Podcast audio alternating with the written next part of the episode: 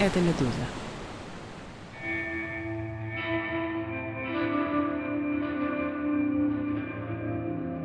Письмо от Анастасии. Она рассказывает про начало 90-х и то, как у нее в семье появились первые деньги и первая машина «девятка». Цитирую письмо. Несмотря на то, что места во дворах было достаточно для всех владельцев машин, папа каждое утро и вечер проделывал путь в 3 километра, чтобы вечером поставить, а утром забрать машину из гаража. Иногда мы ставили машину всей семьей, иногда он с мамой, иногда втроем, папа и мы с сестрой. Это были моменты для обсуждения будущего. Кажется, больше всего он хотел, чтобы мы получили хорошее образование и стали успешными. О будущем он рассуждал очень серьезно и предлагал нам делать так же, несмотря на наши 10 и 12 лет.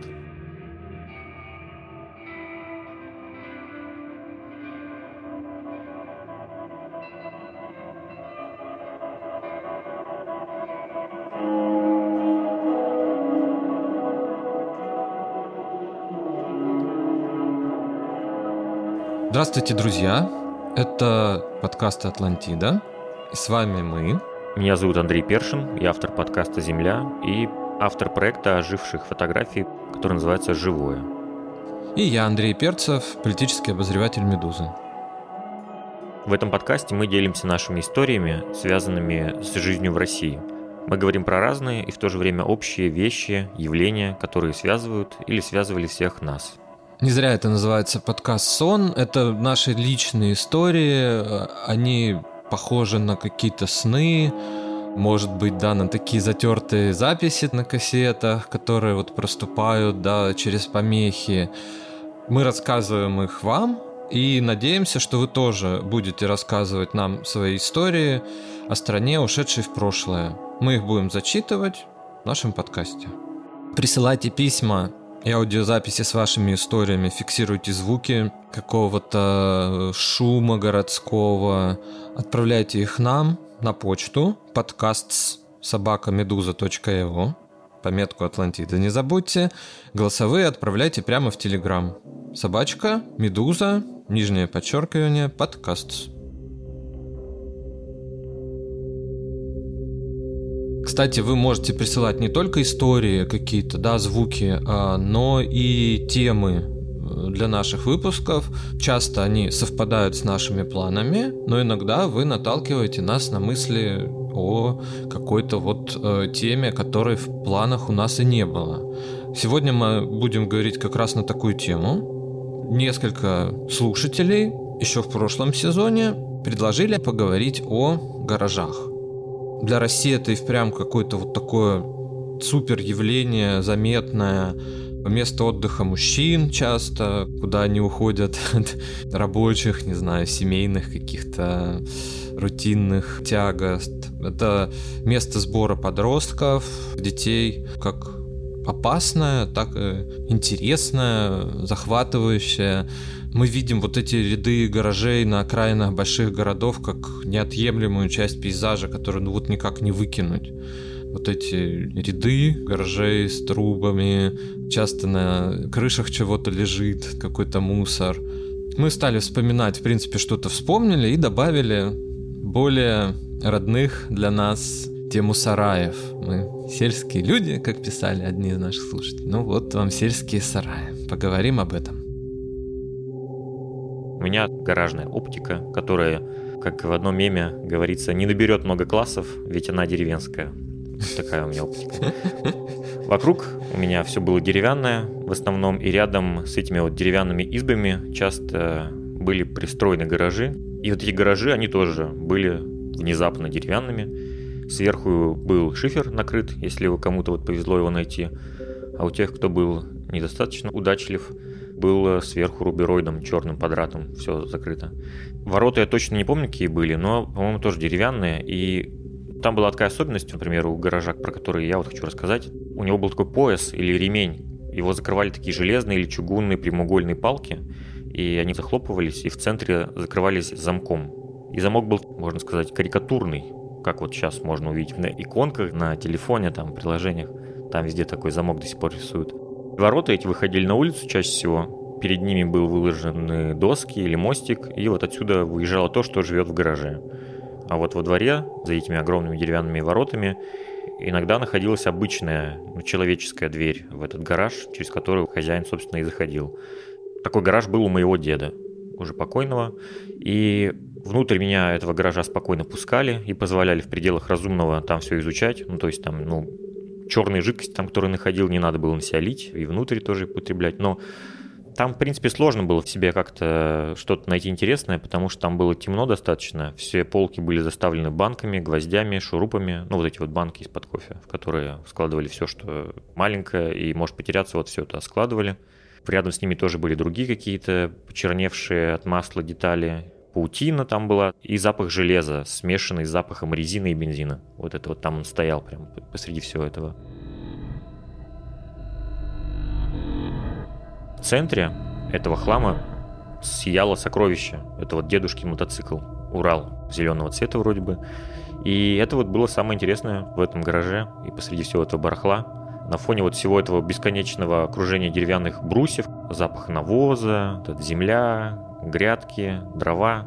И вот этот мотик, он выглядел, на самом деле, хоть он был достаточно старый, но он выглядел как гость из будущего. Вот своим запахом этим, который очень сильно отличался от всего вокруг. И вот своим именно внешним обличием, то, что он был такой блестящий.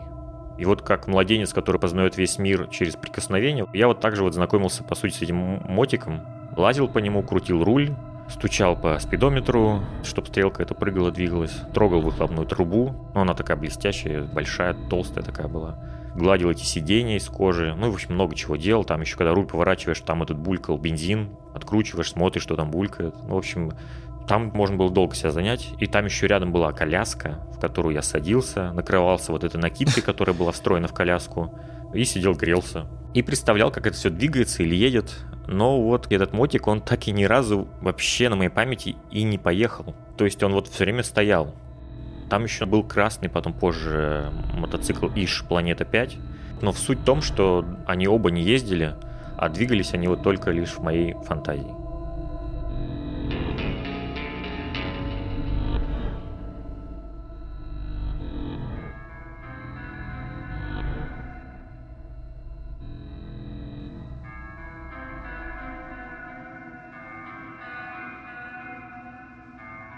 У меня ощущения схожие. Правда, сразу скажу, что в моей семье гаража не было ни у кого. И средства передвижения своего не было ни у кого, даже мотоцикла. Но наш дом вот, в городке э, Курской области окружал такой комплекс сараев, э, гаражей и так далее – и ощущение схожее с чем, что, в принципе, у наших соседей, детьми которых я дружил, у деда тоже был гараж с машиной Москвич 408. Посмотрите на картинках, что это. Это чудо советского автостроения. Наверное, сейчас многие люди скажут, что он выглядел красиво. Ну, на тот момент это тоже было ретро, какая-то удивительная машина, непонятная, может даже как из каких-то фильмов немножко американских. И в этот гараж иногда нас пускали, и мы вот сидели как раз э, в машине в этой, которая уже не ездила. Продать, видимо, они ее тоже особо 90-е годы уже не могли, потому что это была сильно устаревшая машина, никому не нужная. Вот так она стояла в гараже, покрывалась пылью, паутиной, но дети Иногда ее оживляли, сидели в ней, крутили руль. Все равно в гараже со смертью деда они особо не убирались. Э, тот же запах масла, бензина какой-то, это все осталось. Потому что, ну, видимо, не нужно им было. Все, что надо, лежало в сарае, которые были у всех жителей квартир нашего дома. А гараж вот занимала эта машина, и так мы поняли, что, в принципе, в гаражах водится что-то интересное, да, и вокруг мы иногда смотрели в щелку, какие машины там есть. Ну, чаще всего, конечно, особенно там, где вот щелка какая-то, паутина, да, вот это зрелище не забудешь, да, откуда тянет еще чем-то таким запахом.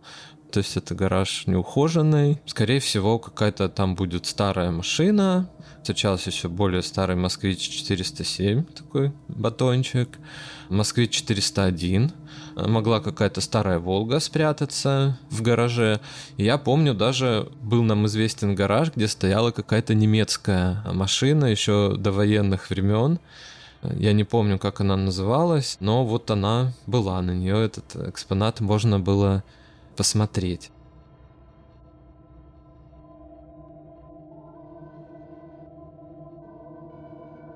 Надо сказать, что вот эти гаражи представляли собой э, не что-то такое красивое, капитальное, не знаю, как гаражи в американских фильмах, а вот э, такого монстра, собранного из листов железа, покрашенного, перекрашенного, может быть, тряпки забивали щели в нем.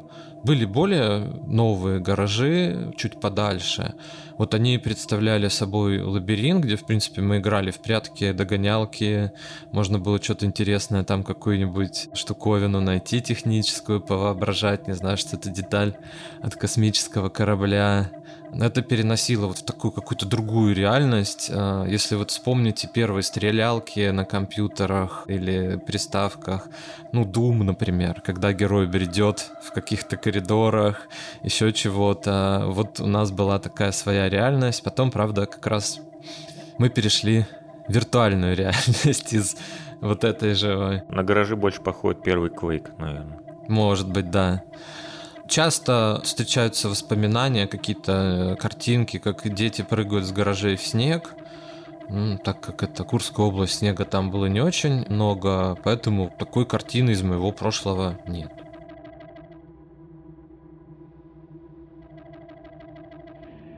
Письмо от Дениса. Он вспоминает, что с друзьями, как и все городские дети, лазал по крышам гаражей. Он рассказывает, что владельцы гаражей, усатые мужчины, чинившие там свои автомобили или просто спасавшиеся от семьи, представляли единственную опасность. Разве что еще можно было упасть с этого самого гаража, что мой товарищ однажды и сделал, успешно сломав руку.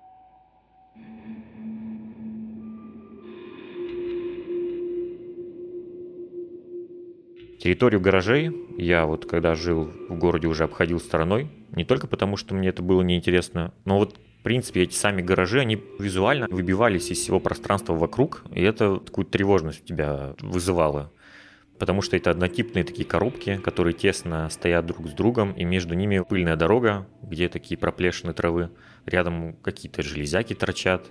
В общем, выглядело это очень сомнительно все. Вот у меня лично это вызывало вот смесь чувств между промозоной и тюрьмой почему-то. И детей, играющих у гаражей, я тоже особо не видел. Да и на самом деле вот я не могу по себе представить, чтобы меня в юности вот могло тянуть к этим недружелюбным на вид местам. Но могу понять, почему, возможно, это притягивало детей, потому что это место, оно вот другое какое-то. Тебя, конечно, будет втянуть к чему-то вот другому, и где как будто бы нет людей, нет контроля какого-то, и ты там как будто бы можешь делать, что заблагорассудится. Даже вот эти мемы постоянные про гаражи же, что вот стоит гараж, и рядом с ним все цветет, природа яркая, трава, а вот падает тень от гаража, и сразу за этой тенью там типа скелеты, шприцы, ножи, вот что-то вот пограничье такое, эти гаражи.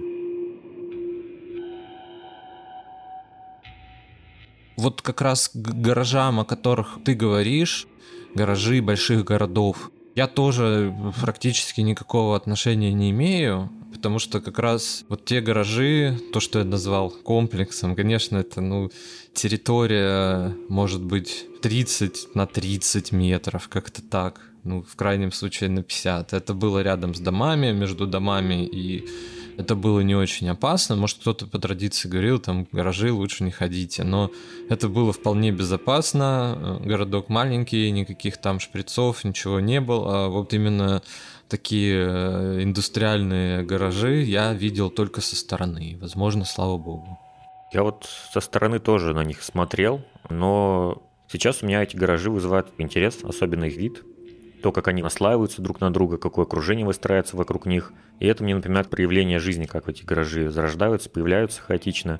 Будто бы это вот распространяется мох или вот какие-то споры. Они еще выглядят как ячейки или как вот эти вот клетки, которые расходятся в пространстве.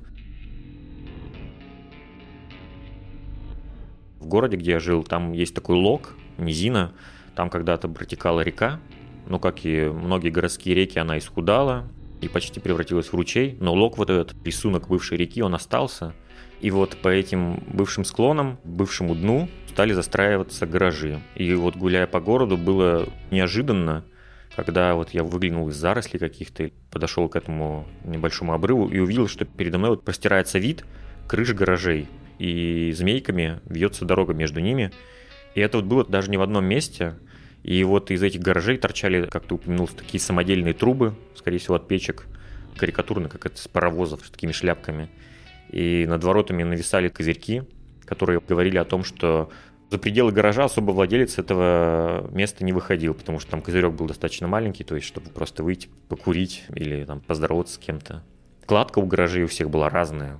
И когда вот ты идешь по краям вот этого гаражного кооператива и видишь эту стену, можно было увидеть прям разные сочетания разнообразных кирпичей, материалов, узоров. Там были обветшалые и новые. В общем, такая прям настоящая мозаика из текстур.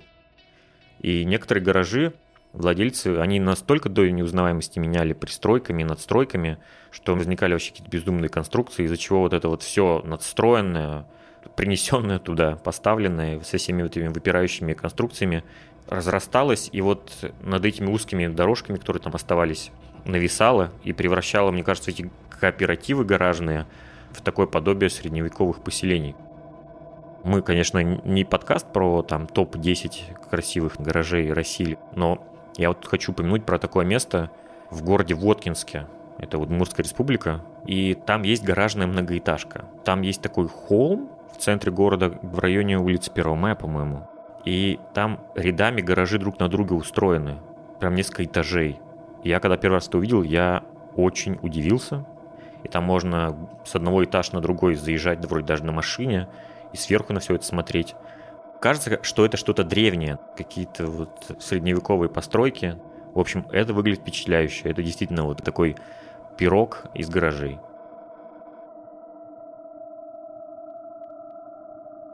году, наверное, в 96-97, мне тогда было около 12, мы с моим другом Пашей нашли заброшенный гараж.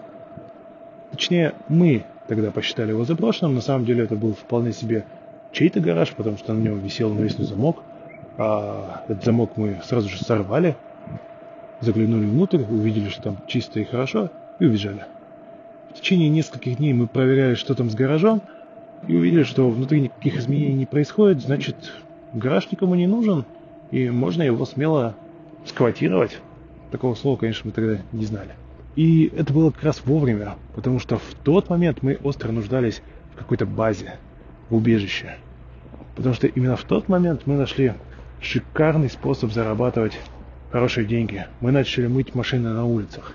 Это был довольно простой заработок, хоть и требовавший некоторой смелости и ловкости, но был две проблемы. Первая, вокруг шныряли всякие упыри, которые норовили у нас отнять деньги, а заодно у нас и поколотить. Нам это не нравилось, нужно было от этих упырей убегать, где-то прятаться. А вторая проблема была в том, что чтобы мыть машины, тебе нужен инвентарь. Ведро, тряпка, губка. И этот инвентарь нужно где-то хранить. Ты же не будешь его уносить каждый вечер домой. И вот этот гараж пришелся как раз вовремя.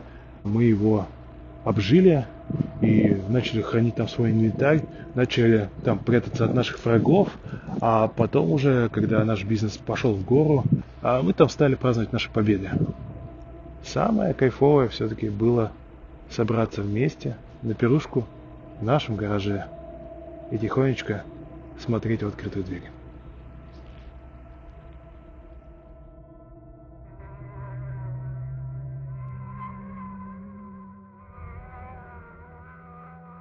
Хочу поговорить про сараи.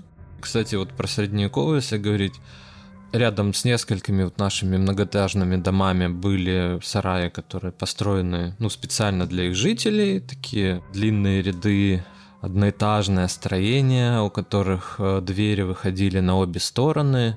И вот э, эти двери были разноцветными. Это, в принципе, напоминало, да, от какой-то европейские городки яркие, только вместо домов там вот эти вот двери. Их можно было разглядывать часами, потому что они абсолютно разных оттенков, чем-то могли быть обиты, разные замки. В общем, такой богатый мир, который вроде ничем не примечательный, но если взглядеться, достаточно интересный. И вот как раз э, сарай у нас был, это было ну, царство моего дедушки. Он увлекался рыбалкой, там в основном лежали его удочки, какие-то спиннинги, куча всего. Стоял мопед, потому что до какого-то пруда или нормального участка реки надо было далеко ехать. Потом это как-то сменила дача, 90-е, потому что надо было какие-то овощи выращивать тупо, потому что их ну, часто не было в магазинах или на рынке они были дороговаты. И удочки стали заменять э, ведра, лопаты, какие-то плоскорезы, всякие такие огородные девайсы в, э, в большом количестве. Мопед сменил более практичный и дешевый в эксплуатации велосипед. Но какие-то все равно там, не знаю, плащи, палатки, то, что дача тоже была далековато, в дождь можно было попасть это все было. Там был хозяйственное сердце любого, наверное, дома, квартиры российской в провинции. Такой глубокий это погреб. Там хранились сначала в основном консервы, еще чего-то, хотя у меня бабушка не очень это любила консервировать. Потом картошка дачная туда заехала в большом количестве периодически эти сараи, кстати, грабили. Я помню, у каких-то наших соседей даже унесли банки с соленьями. Пытались ограбить и наш сарай, но там в этот момент ничего не было. По-моему, какие-то ведра унесли, там два ведра, не очень хороших даже. Может, велосипед бы тоже утащили, но вор пришел в неудачное время. Велосипедов не было в этот момент ни моего, ни деда. Где-то мы были, то ли на даче, то ли на рыбалке.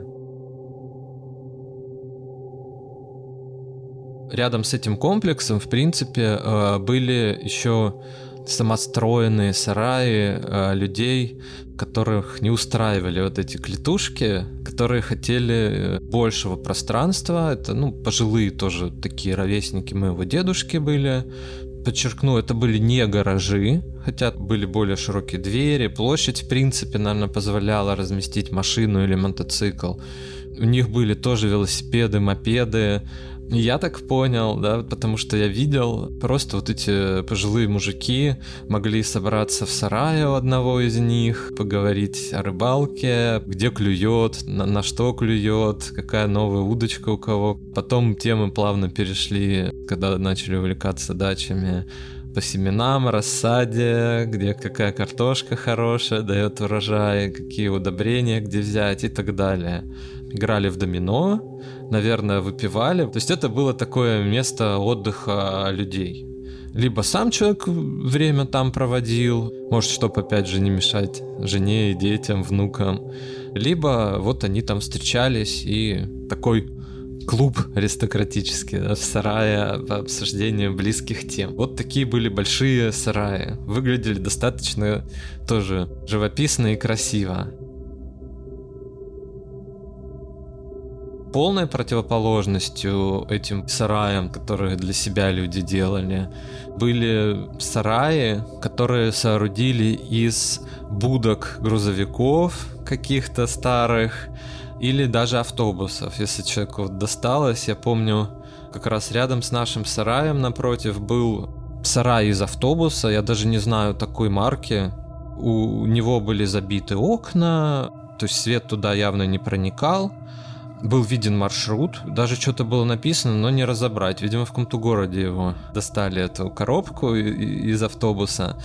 И вот э, сделали из нее сарай. Выглядел он жутко, как будто что-то вот он пережил. Не, не один апокалипсис. Был ржавый, покрашен одной краской на другую. Через это проступала ржавчина. Э, очень была постапокалиптическая картинка стояла. Ну, его хотя бы оттеняли живые сараи, живые гаражи, которые находились рядом.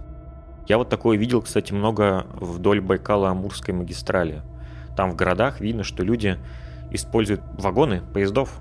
Прям рядом с друг другом стоят вагоны очень разных видов. Там и грузовые вагоны, и пассажирские, и видно, что это приспособлено для хозяйства. И там это вот не как ты сказал, внезапно разбросано, хаотично, а там это прям видно, что это целое хозяйство. Ну, там у них соседи есть в таком же вагоне.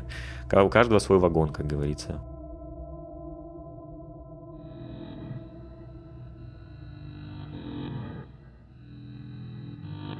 для многих наших, наверное, слушателей для нас привычная такая часть пейзажа. Это заброшенные машины и автобусы, которые как раз никто не пытался даже обустроить под что-то утилитарное, а они могли стоять в поле, могли стоять где-то около полузаброшенной промзоны. Вот у нас какое-то время стоял остров Икаруса даже с сиденьями, которые постепенно разбирали. Но это как раз очень похоже, кстати, на то, как ты сидел в мотоцикле, а мы сидели в этой машине в гараже, да, то есть тоже себя представлял либо водителем, либо пассажиром. Особенно, наверное, постапокалиптично выглядели кабины от грузовиков, которые тоже часто встречались, и в них тоже можно было посидеть, э, покрутить руль, может, отсюда у нас такое думерство есть, что мы сидели в этих кабинах, крутили эти рули на каких-то ободранных сиденьях, ну и надо было вовремя узнать, что где-то появился такой либо кабина, либо автобус, либо даже старый легковой автомобиль, потому что его быстро очень начинали растаскивать. Сначала на цветной металл, двигатель уносили, потом, видимо, какие-то просто приборы, запчасти, ну и в итоге сам остров разбирали на металлолом, разносили, надо было успеть его освоить, в нем посидеть.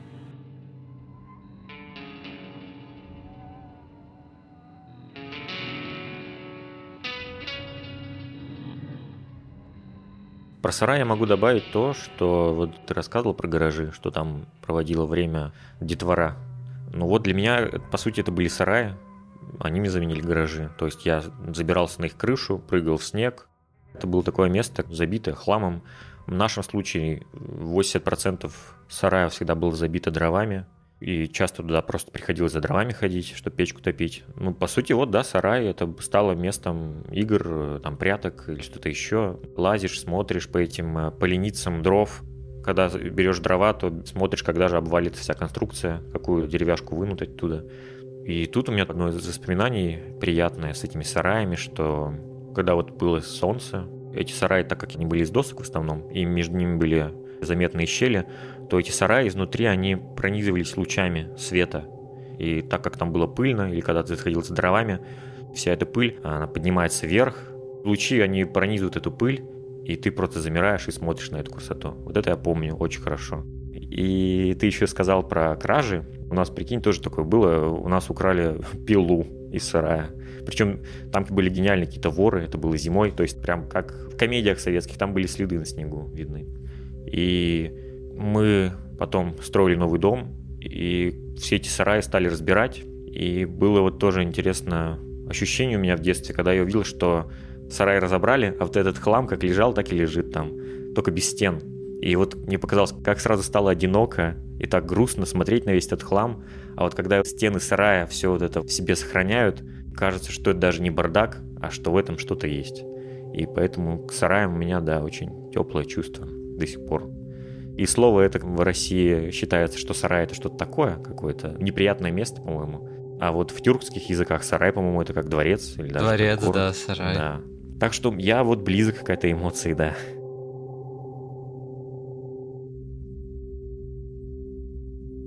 Наш слушатель пишет о том, как они взаимодействовали с гаражами, а именно с самой конструкцией гаражей. Они пытались отдирать железки, винты, залезали внутрь, в общем, изучали всевозможно тактильно эти гаражи. И процитирую конец этого письма. Еще мы бегали по крышам гаражей, прыгали на дальность и гонялись друг за другом на скорость. И жевали гудрон с крыш. Картина, конечно, представляется очень красочная. Как дети стоят на крыше и жуют гудрон. Что делать? Видимо, жвачки не было тогда. Или была дорогая? Да, мне кажется, жвачка была уже. Просто любопытство, думаю, намного интереснее жвачки.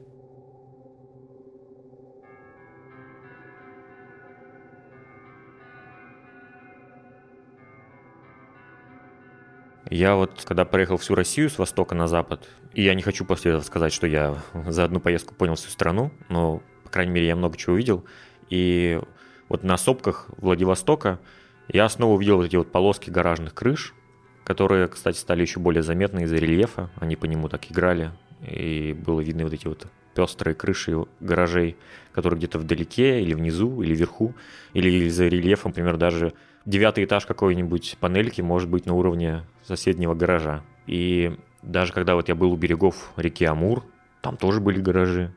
Когда я оказался на Байкале, я видел справа от пейзажа у себя, что, похоже, там тоже гаражи стоят. Но они сразу себя выдают в пейзаже, ты сразу их видишь.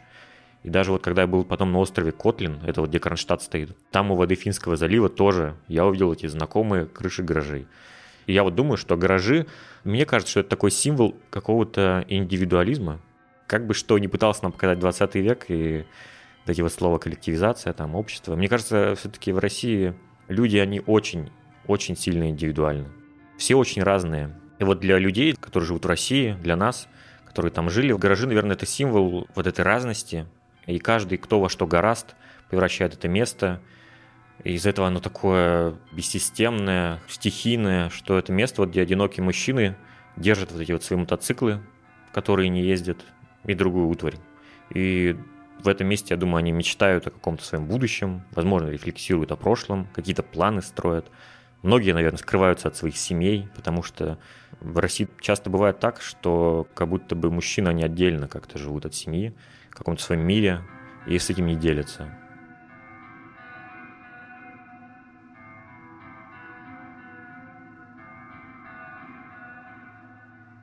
Я, может, с тобой немножко не соглашусь, потому что классический гараж это все-таки времен 80-х, 90-х, а тогда как раз машины были не у многих. Просто они ярко выглядят. Ну, даже вот если вспоминать наш дом, вот в этом районном городке, где, кстати, жили достаточно зажиточные люди, которые работали на автобазе или еще что-то, и посмотреть, сколько там было гаражей на самом деле. Достаточно удручающий вывод, что может быть один автомобиль, если был э, на подъезд из восьми квартир, то это хорошо. А были, в принципе, подъезды, где не было машин. И мне кажется, что вот потом, когда люди стали покупать э, авто, особенно в больших городах, они просто стали э, находиться во дворе, а гараж был, во-первых, где его взять, во-вторых, не очень нужным потому что ремонтируют тебе твою машину в техцентре, вот она у тебя под э, окном, поэтому, наверное, все-таки мне кажется лично, что это такое вроде и примета, но на самом деле это удел не очень многих свободных мужчин, потому что, в принципе, если перекладывать число этих гаражей на количество людей, ну, не так их и много.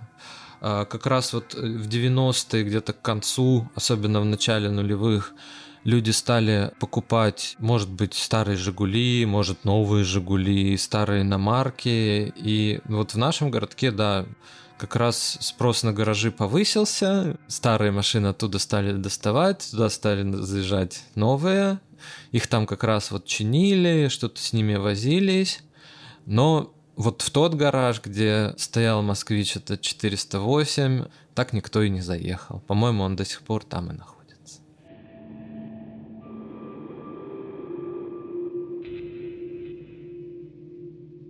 Я могу даже частично согласиться, потому что в определенный момент жизни человеку очень нужен гараж. Просто он просыпается, наверное, и думает, мне нужно купить гараж. Но в определенный момент, мне кажется, этот гараж становится такой обузой, да, которой хочется избавиться, потому что даже если этот мем «продам гараж», что люди просто в неочевидных местах пишут, что они продают гараж. И мне кажется, это такая объединяющая многие народы Восточной Европы, наверное, вещь. Ну, потому что я помню, что я проехал кучу километров, оказался однажды в Польше, там заселился в квартиру, и выхожу, а там в подъезде написано «Продам гараж». Я подумал, какие разные страны, а проблемы у людей одни и те же. И вот как ты сказал про машину, которая была в гараже, что она так и простояла там и никуда не поехала, то тут тоже такая история случилась и с мотоциклом, которого я вначале говорил, потому что потом я уже узнал, что у деда был план, чтобы продать эти два мотоцикла, и купить себе машину, и поставить ее там, и ездить на машине. И он продал эти мотоциклы, положил вырученные деньги на Сбер книжку, и вот ждал удачного повода, чтобы купить себе автомобиль. Но, к сожалению, он ушел из мира раньше, чем осуществилась эта его идея, и эти деньги до сих пор лежат на этой Сберкнижке. И это вот тоже такой символ этого гаража, что в этом месте люди строят какие-то свои планы на жизнь, но иногда с этими планами лучше не задерживаться.